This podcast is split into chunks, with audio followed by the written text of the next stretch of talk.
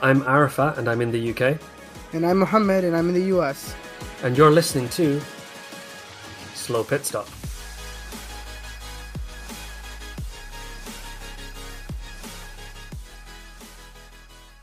Hello, everyone. Welcome to Slow Pit Stop.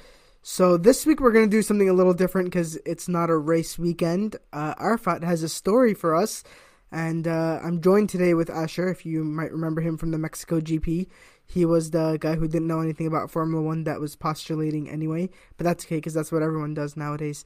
But yeah, he's back with us, and uh, I'll let Arafat take it away from here. So, some of you may have seen Lewis Hamilton has been posting pictures on his Instagram of his hero Ayrton Senna, who came from Brazil. But I suppose, we, yeah, he, he's he's ha- racing with a helmet uh, in Brazil that has like the Brazilian flag on it, and he put up a picture on his Instagram of Senna with his arm around him. I think someone drew it as a painting. But Senna was asked, "Who do you admire the most?" And his answer was, "One of the greatest drivers of all time is Fangio." So Formula One's in South America, as we know, for the Mexican and Brazilian Grand Prix. And although F1's been very Europe centric as a sport, the sport does have a long and rich history linked with South America. Drivers have stepped forward from Argentina, Brazil, Chile, Colombia, Mexico, Uruguay, and Ashir's favourite, Pastor Maldonado, has come from Venezuela. Brazil has produced three different world champions, which is only behind Germany and the UK in terms of number of world champions produced. And as we just left Mexico, a very special prize was awarded to Bottas for pole position. He was given a replica of a helmet worn by Juan Manuel Fangio. It's the 70th anniversary of Fangio's first win, and it was presented by three time world champion Jackie Stewart. So, have either of you ever heard of Fangio and do you know who he is? So, the only thing that I've heard that's similar to the word Fangio is a company called Fanduel. It's like a, a, a gaming the, the company. sports thing. Oh, yeah, gaming thing. Yeah, yeah, yeah. Like, they actually hired a f- quite a few people on the this uh, coding course I was on. Like, a couple of them worked for them. So, whenever you say Fangio, honestly, because people pronounce it like Fangio, I thought it was Fangio. It's actually Fanduel. so that's what comes to mind. And then you mentioned uh, Lewis Hamilton and Instagram, and I don't know, he's he's not still going out with that pussycat doll person. No, not for like 10 years. So, yeah, 10 years. Wow. This is how behind everything you are. This is how much in the past you live. It's beautiful though. Like I don't know, like um, I don't. It's like I'm not filling my brain full of not like use kind of useless information, which is It's, uh, it's not useless, though. This is very useful. If you are in, you know, Formula One, like, analysis and stuff. But it's not even useless or useful information. It's just stuff that passively washes over you as you like are part of the world. I, yeah, I've not been part of the world for most of my life. Now that I think about it, now that I think about it, I pro- Ashir lives on the moon. when I when I think about it, even like the stuff about Formula One and Lewis Hamilton, I know because I know Arafat, and Arafat's talked about it. But to answer that question, like a bit more accurately, no, I'd never heard of Fangio until you start, started talking about him last couple of weeks. Yeah, so as a newer fan, I am always doing research into Formula One and trying to find out more about what, what it was like, you know, 10, 20 years ago. But I haven't looked into Fangio because, like, six weeks ago when we planned this, you were like, don't look into Fangio, don't read anything about him. It's all I wanted to be a surprise. So I don't know anything about Fangio except that Bottas got his award at the, after the Mexico GP. Great. So I'll tell you a little bit about him. Uh, Fangio was born in 1911, so 110 years ago, Wow. and he he's from Argentina. He wanted to learn to be a mechanic, but he said nobody would teach you back then, so you had to learn on your own, just watching other people. Hmm. And as he became a mechanic in cars and racing, he joined in a, a race as a co-driver when he was 18 years old. Uh, without his father's permission, he went off to a race. So road racing in South America, they were they were huge races that went on for days and days and days, and there were no repair shops or garages along the way. So you would take your mechanic with you, a whole bunch of spare parts, and 250 liters of petrol, and your mechanic obviously. The car would weigh almost 2,000 kilograms and have Wow. loads of heavy reinforcement. Uh, and I was having a look, and something like out of 150 cars that started, only 20 roughly would make it to the end. Nice. Wow. So, you know, these things went on for days and days and days. And he won in 1940 Buenos Aires to Lima race. So they just, you know, used to race across the whole continent. so the Argentina Motorsport Association sent him to Europe as part of a sort of Team Argentina organization. And after great success, he was signed by Alfa Romeo to drive for them in the first ever season of Formula One in 1950. What was Alfa Romeo called? Were they Alfa Romeo back then? Yeah. So they became Sauber, and then they went back to their historic name. Is that what happened? So Alfa Romeo is an Italian car company. Yeah. Anonima Lombarda Fabbrica Automobili, and the last name was after entrepreneur Nicola Romeo. So Alfa Romeo set up a car company that were racing and all of this, and then they sort of faded away. I don't know what the story is. It must have ran out of money or something. But you know how now there's only like three car companies in the world. Mm-hmm. So Fiat bought Alfa Romeo, Mm. who's also the parent company of Ferrari uh, and basically all the Italian car companies. And so Sauber is a pre-existing Formula One team. Mm-hmm. Alfa Romeo are sponsoring them as a title sponsor and giving technical support, which is why they're so closely linked to Ferrari because ultimately Ah. it's Fiat at the top. So Alfa Romeo isn't actually like a B team to Ferrari. It's just like vague connections that keep them connected. Yeah, connected. it's an independent team, which is why Andretti made a move to buy Mhm. the team out and could have done it, but there were some. It, apparently, it wasn't a matter of money; it was some other negotiating issues. Hmm. But yeah, Sauber, Peter Sauber has run that team and always had different owners, whether it be BMW Sauber Hmm. or there's been some Swedish owners, all sorts of different sponsorship deals. At one point, it was Red Bull Sauber. Red Bull, that was the first team that came in and sponsored. Hmm. And I think Petronas was with Sauber at one point too. So Wow. uh, Alfa So Romeo is just the everyone. latest sponsor. Yeah, yeah. Alfa Romeo is just the latest sponsor. But Alfa Romeo went on to win the first ever season of Formula One in 1950. So Alfa Romeo had a very successful time in the early days of Formula One, with Nino Farina becoming the first ever drivers' world champion racing in a Alfa Romeo, and his teammate Juan Manuel Fangio came second that year. Fangio won three races and retired from three races, or only six races that year. And Farina also won three races, but managed to finish fourth in another race in Belgium, giving him the championship by three points. There was no constructors' championship at that time; that came quite a few years later. But Fangio went on to win five championships in total, which was a record that stood for I don't know forty plus years until Schumacher wow. came and beat it. Yeah. Holy crap! I Jeez. gotta look this guy up. Actually, I can't. So, a study by Sheffield University published in the Journal of Quantitative Analysis in Sports. Uh, uh, you guys read that regularly? Uh, yeah, yeah, yeah, Wh- What's a Sheffield? That's a good point, actually. Sheffield is a place, Ah. but um, but yeah, Sheffield University. But anyway, have you did I did I tell you about the the Harry Potter game with journals and studies? no. No. So this paper that was in this journal was titled "Formula for Success: Multi-Level Modeling of Formula One Driver and Constructor Performance." Okay, that's the title of the paper.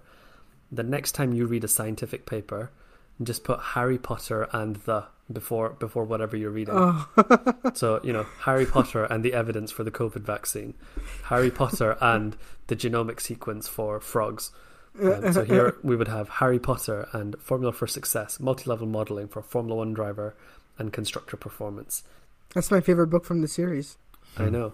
So they decided that the greatest driver of all time was Fangio. Hmm. Do you want to have any guesses of who they put second and third? Wait, what year did this come out? This was out in 2014, so I think the data will be skewed on Lewis Hamilton. Yeah. So number two, well, it's a place called Sheffield.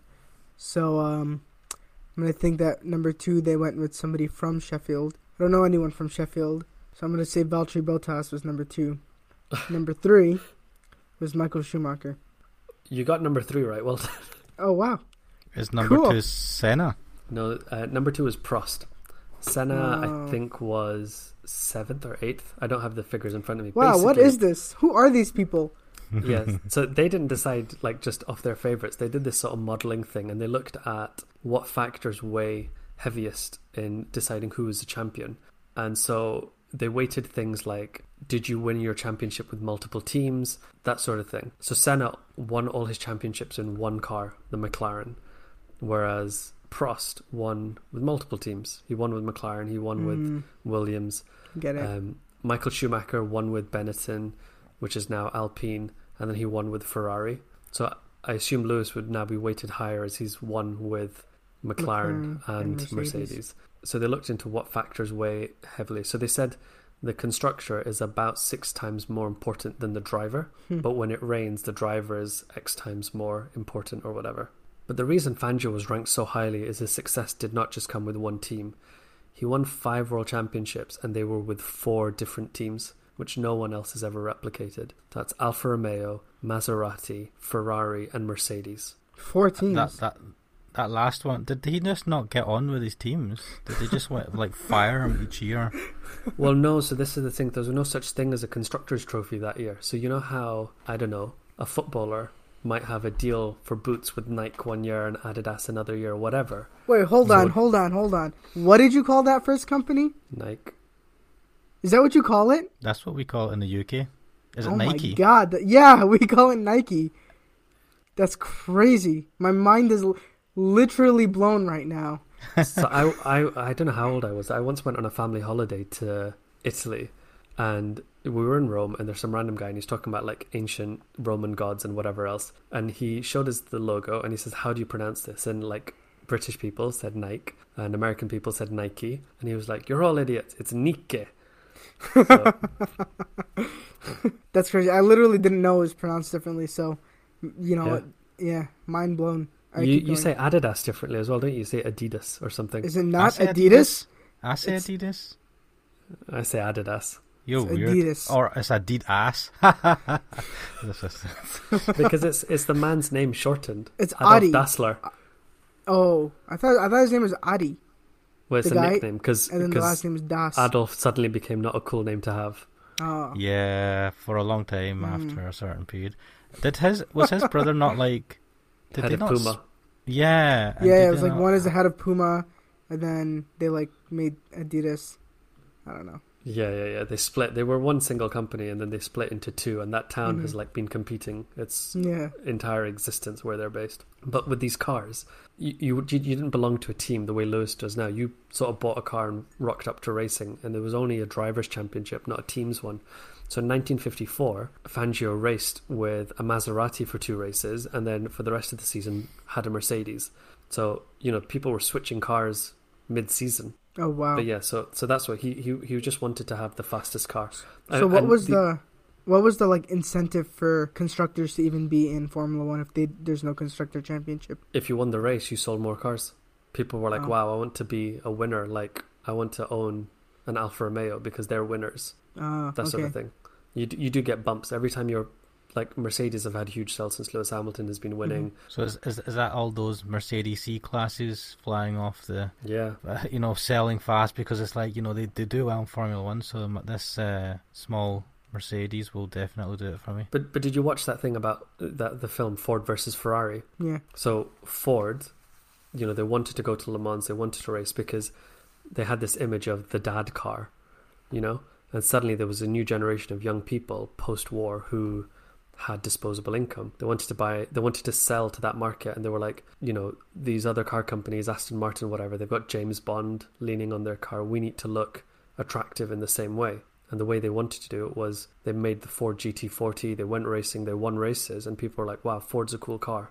And obviously nobody could afford a GT40, but they would go out and buy Cortinas and things like that.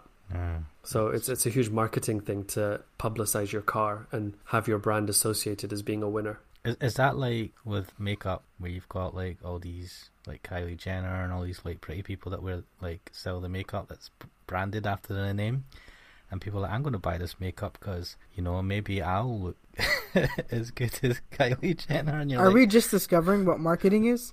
I think so. Oh, Mark. I think- oh, this, this is a problem with Ashir living on the moon.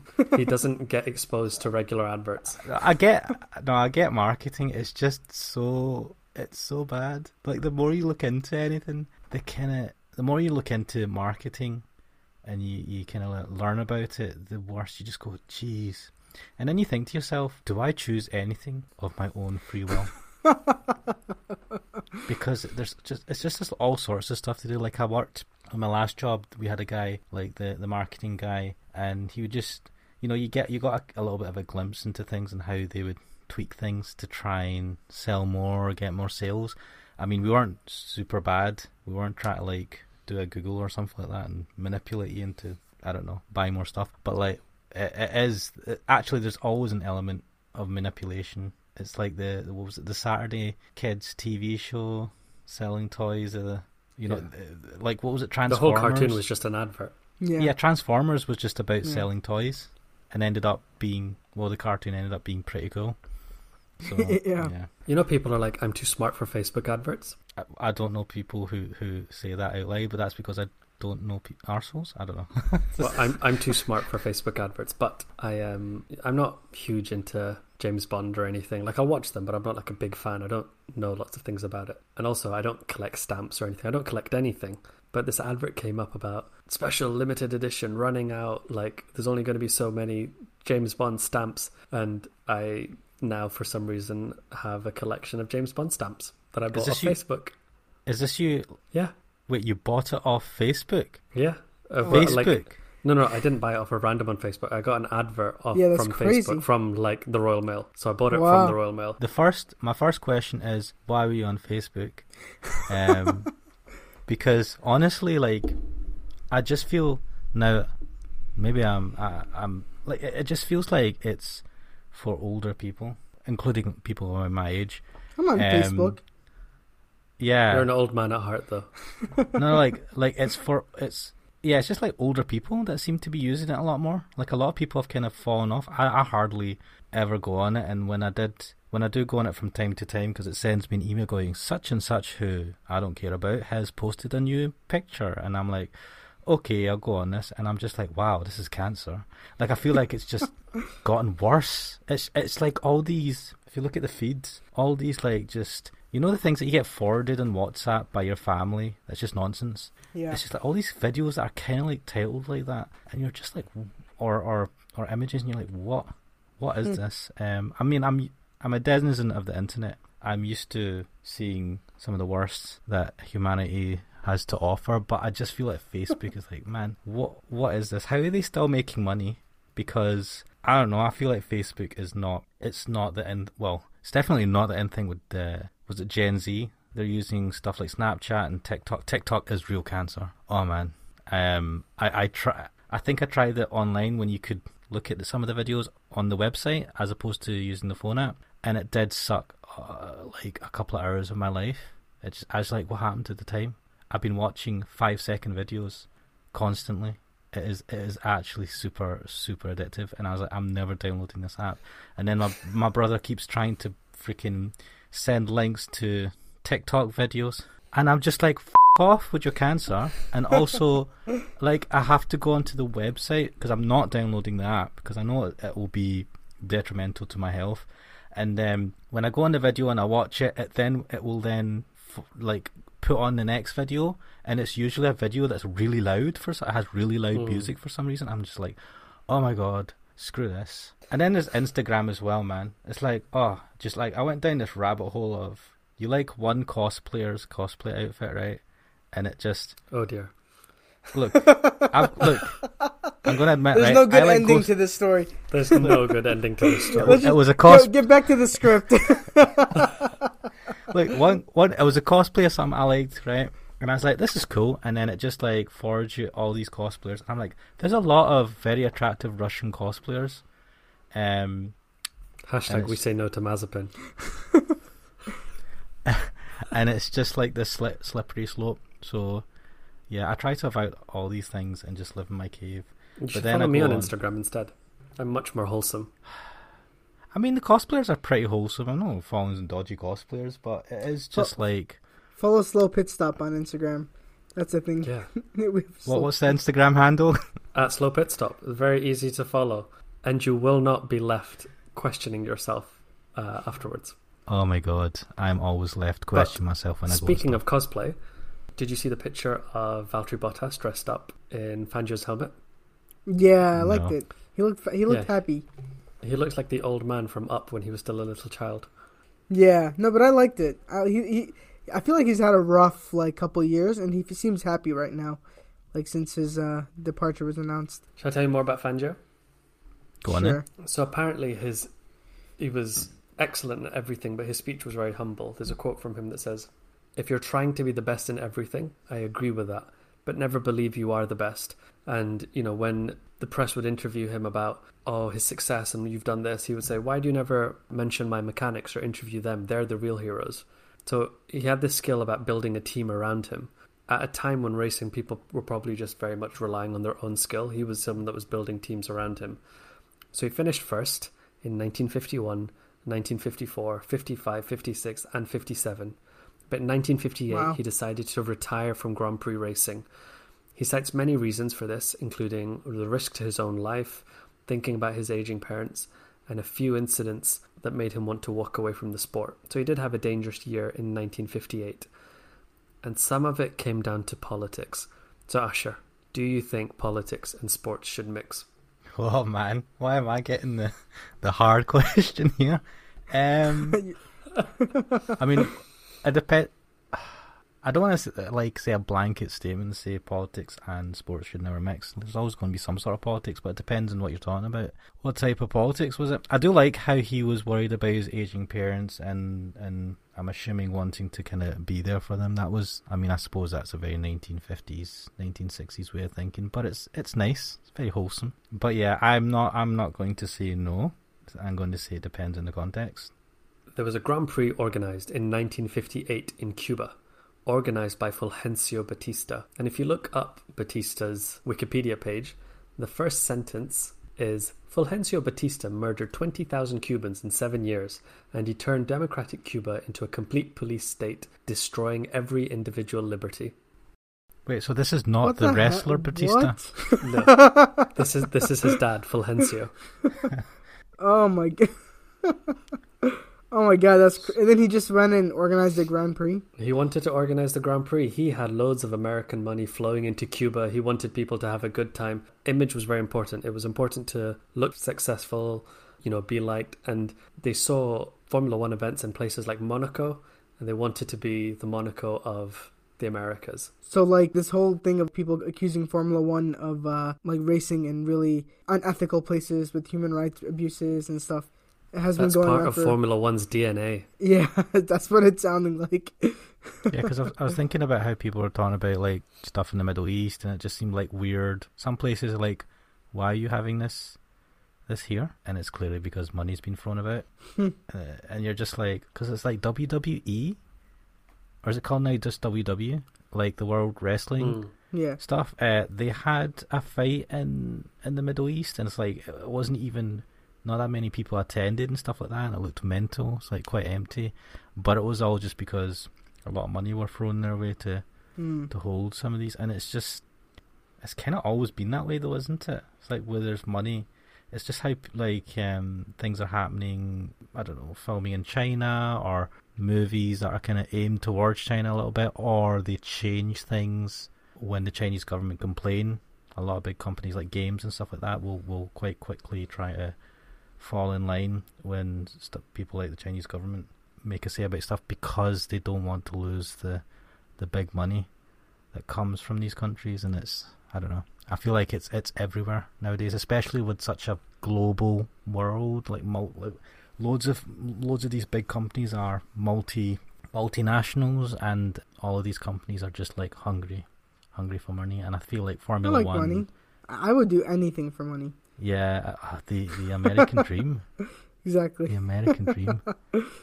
So the next little bit of this I have stolen from a article by Joe Saward. Joe Saward is a famous Formula One journalist, and we can put the link to this paper in the show notes.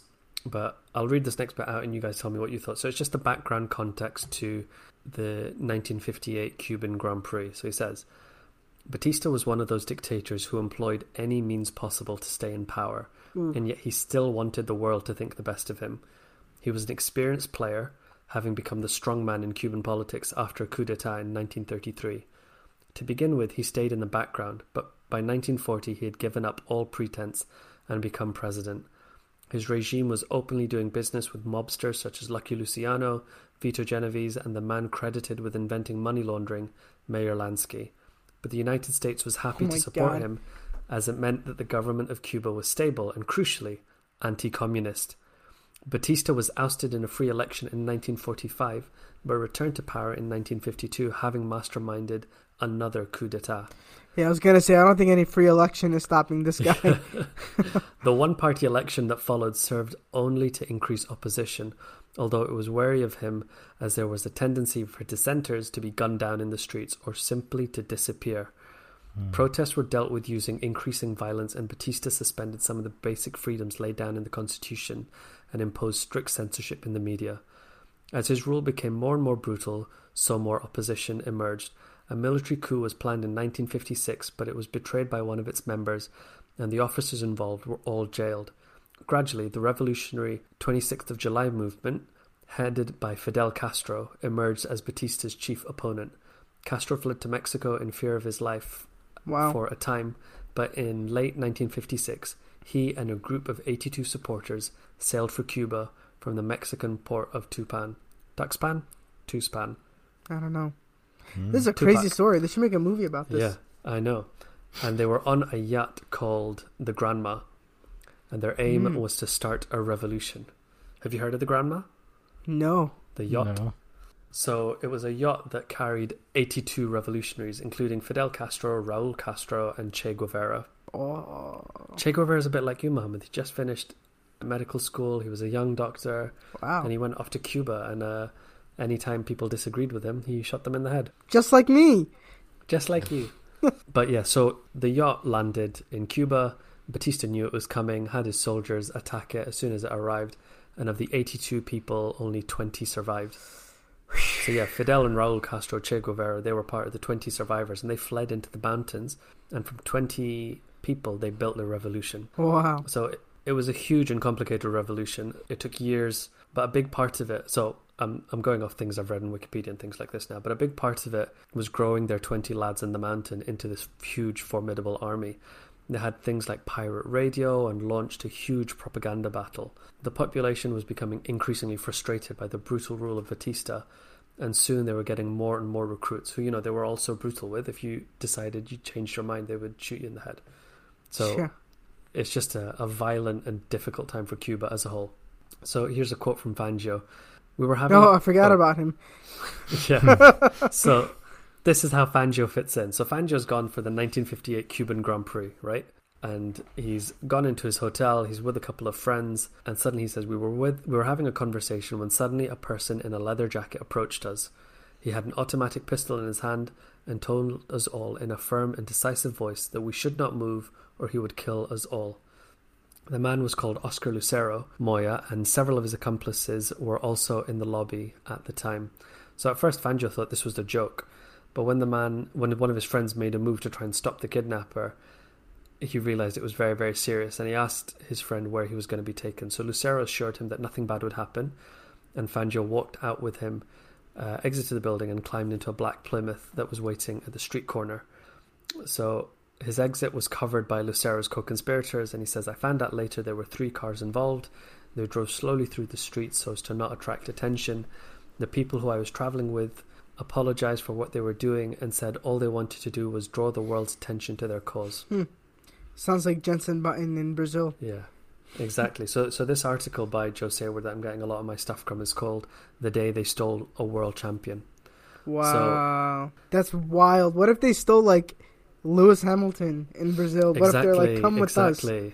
Yeah. Oh my god. So this wild. was all being orchestrated by a man called Perez, not Sergio. Sergio? Oh, okay, not Sergio. Yeah. Checo. this, this, is, this is why Lewis Hamilton's coming out with the apology because he knows what could happen. They're coming after him in Brazil.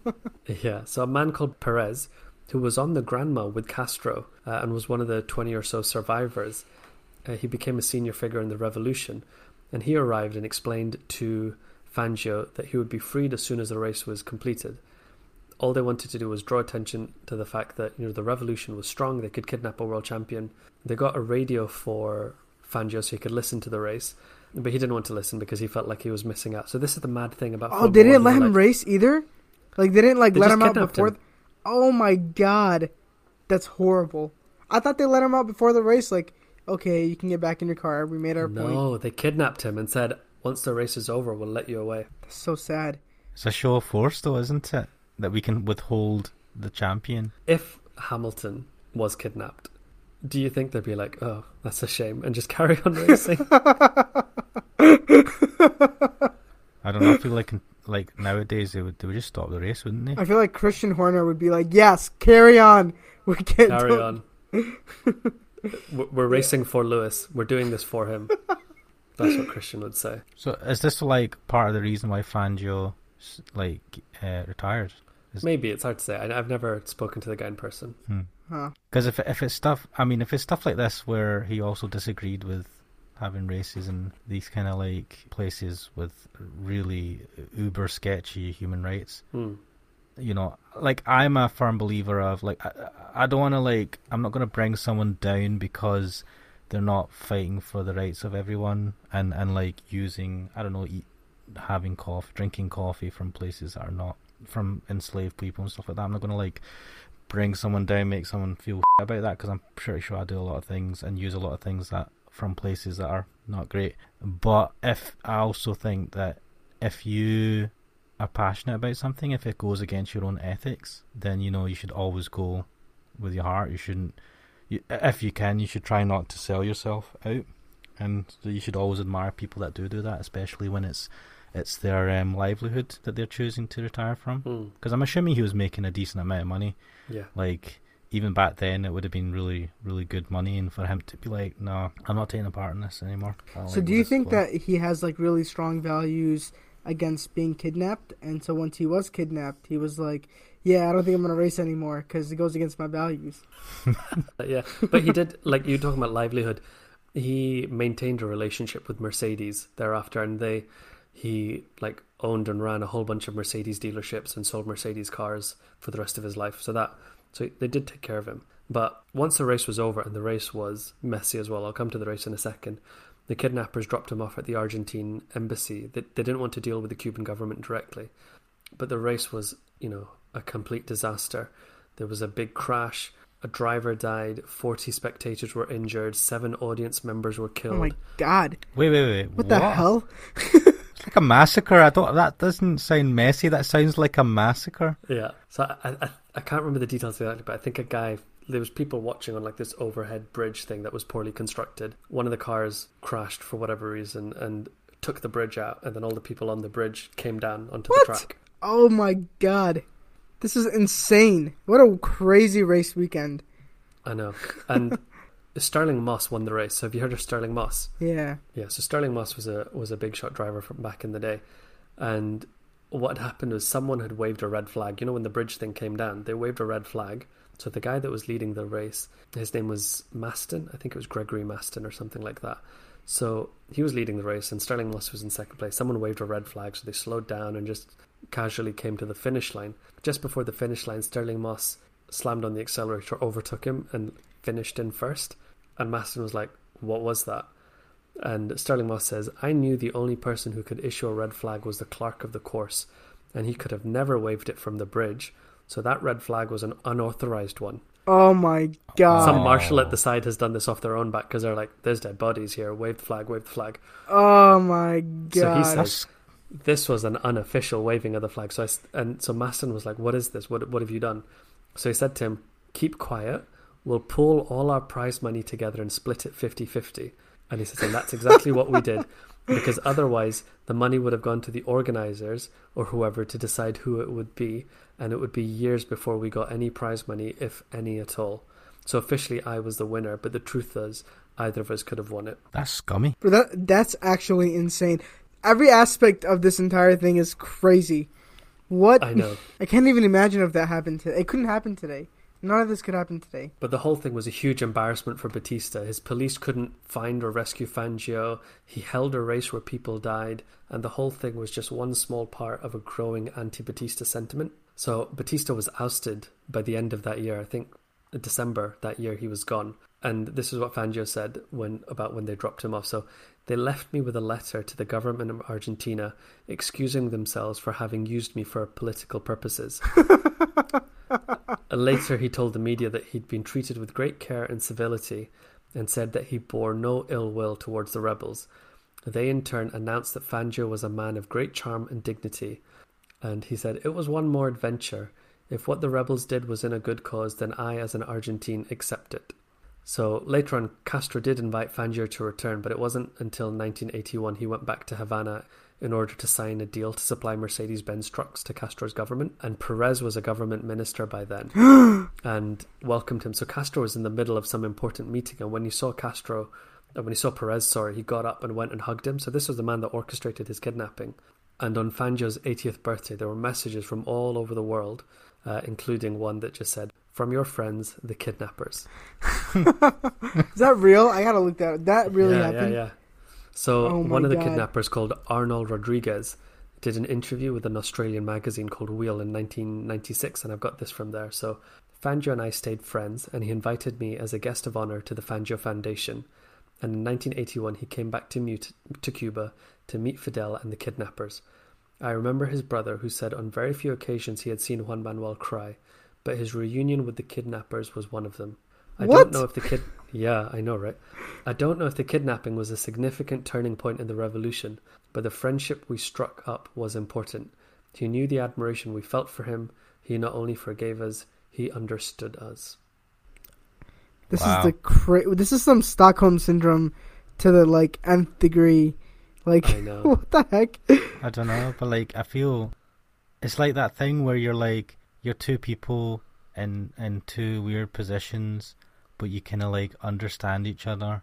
I don't know. It's I mean, if it wouldn't, they didn't hold them for too long. It was only for the duration of a race, so it's not like Stockholm syndrome could have actually settled in. But that's that's crazy. That's that. Have have they made a movie on this? They must have made a movie on. No, it's it's definitely Stockholm syndrome. Even if it's just for the course of a race, if somebody were to kidnap me, I'm not becoming best friends with them just because they're nice to me. What if I Like- kidnapped you? No, it's a relationship ruined. I don't know, man. If I got kidnapped Y- you be happy? they kind of like fed me good food and gave me good company, I'd be like, you know, this is better than what I would be doing normally anyway. So like, you're my best friend now. As a world champion, and he's racing, and like every point matters, and he gets kidnapped, and he's like, you know what? Yeah, that was better than the race. Well, I guess you know what? Maybe he could have been one of the drivers that died. So Yeah, and he struggled with that because I think one of his co-drivers a long time ago died, and he he felt very guilty about that for a long time. Oh, what a crazy story. A lot of what I got was from the there's a there's have have you guys heard of something called Netflix? Netflix? N- Yeah, I've heard of Netflix? Netflix. Netflix. Netflix, This is how we pronounce it in the UK, Mohammed. Netflix. Oh, guys are weirdos. that lovely casual French racism type or whatever. It's just how it's pronounced. I don't I don't make the rules. But anyway, there's a there's, there's a documentary on there called A Life of Speed, the Juan Manuel Fangio story, and it's got people like Jackie Oh. Stewart, uh, Fernando Alonso, Nico Rosberg, Mika Hakkinen, loads of world champions. Toto Wolff is on there, and they're all talking about how great Juan Manuel Fangio was. And there's a bit that really got to me. that they talked about his funeral, which was I think was in 1995, and he he was buried in the small town that he came from in Argentina, and the people that carried his coffin were Stirling Moss, Jackie Stewart, the CEO. And the kidnappers? No, no. the CEO of Mercedes at the time, and Carlos Reutemann, who was another Formula One driver. Jackie Stewart said there was just complete silence at the funeral, and then one person started clapping, and suddenly, like, there was ten thousand people clapping as they as they carried him away. So I recommend checking out that documentary on Netflix if you get a chance. Mm, yeah, for sure. But isn't that wild? That's pretty cool, man.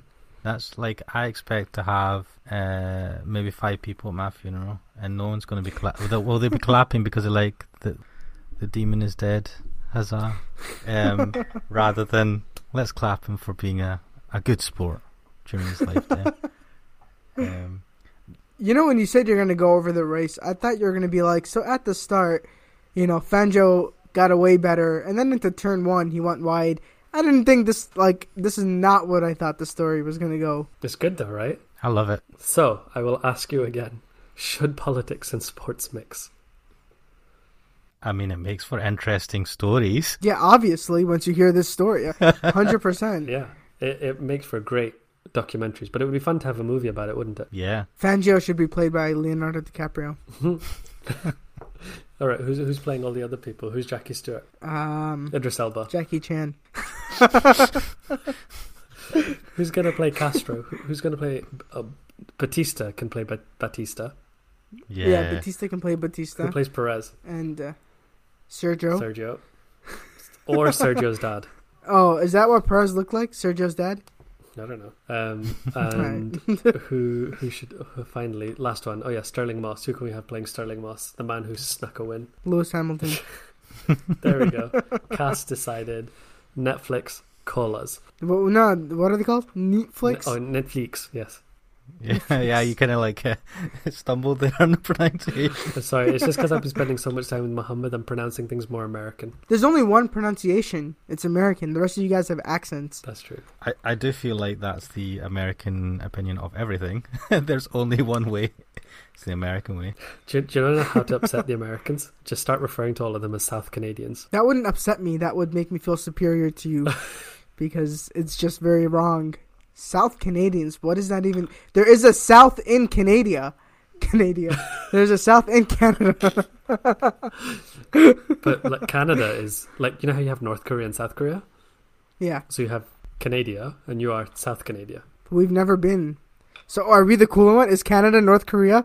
I'll take that. I'll take that in this comparison. What the one with the like largest uh, amount of like what was it plastic surgery per person or something in the world in South Is Korea? Canada? South Korea. Oh, Korea. South Korea. Oh, Yeah. some- You've seen Squid Game. You ought, you ought to be playing Squid Game. oh, Oh, we should do a Squid Game episode of Formula One yes, where we just play games the whole time. yes. And the loser gets shot by the kidnappers. Yeah. For the revolution. When it comes to like sports and politics, I think it's okay if the athlete voices himself, Hmm. But I don't think it's okay if the athlete voices himself and it's an opinion I don't agree with. That's when I, I like the it. What if the athlete voices an opinion, but it's under duress of almost being shot by a kidnapper? Yes, I believe that you should uh, value your, your life over, um, you know, how you look.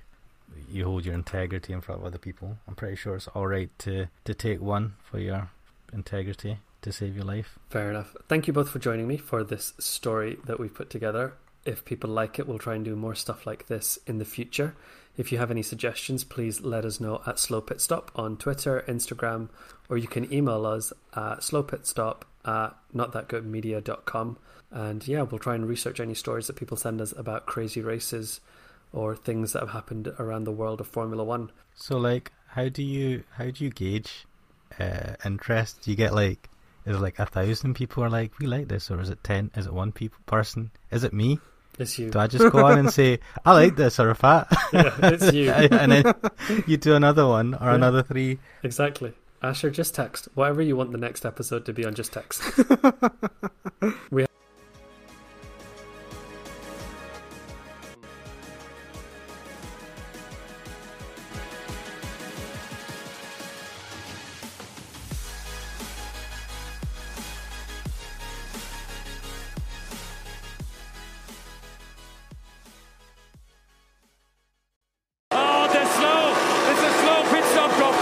This has been a production for Not That Good Media.